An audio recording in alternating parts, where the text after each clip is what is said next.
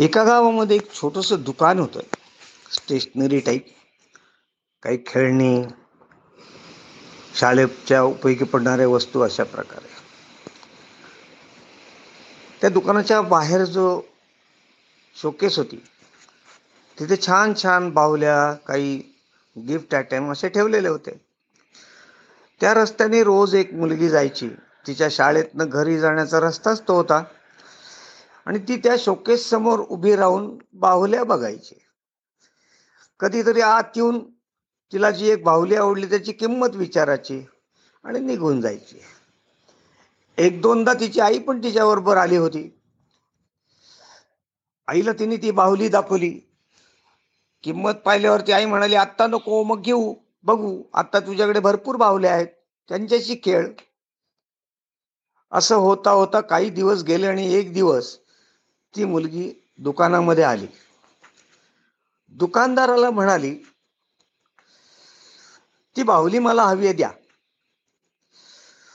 दुकानदार चांगला होता स्वभावाने. हसत हसत त्यांनी विचारलं अगं मुली त्याचं मूल्य जे आहे ते तुम्हाला देशील? तर ती हो म्हणली. त्याला आश्चर्य वाटलं पण त्यांनी ती बाहुली काढली पॅक केली आणि तिला दिली. आणि हात पुढे केला. त्या मुलीने स्वतःच्या दप्तरामधनं एक छोटीशी पिशवी काढली. त्या पिशवीत काही शिंपले होते. ते त्या काउंटरवर ठेवून तिने पाच सहा शिंपले जे काही तिला वाटले तेवढे काढले आणि त्या दुकानदाराच्या हातात दिले. म्हणली हे घ्या मूल्य. क्षणभर दुकानदाराने पॉज घेतला. ते बघितले शिंपले आणि ऍक्सेप्ट केले आणि म्हणला वा छान जा. बाहुली आता तुझी झाली घेऊन जा. हसत बागडत ती मुलगी दुकानाबाहेर गेली. ती गेल्याबरोबर त्या दुकानातला नोकर मालकाजवळ आला आणि म्हणाला अहो मालक काय केलं तुम्ही?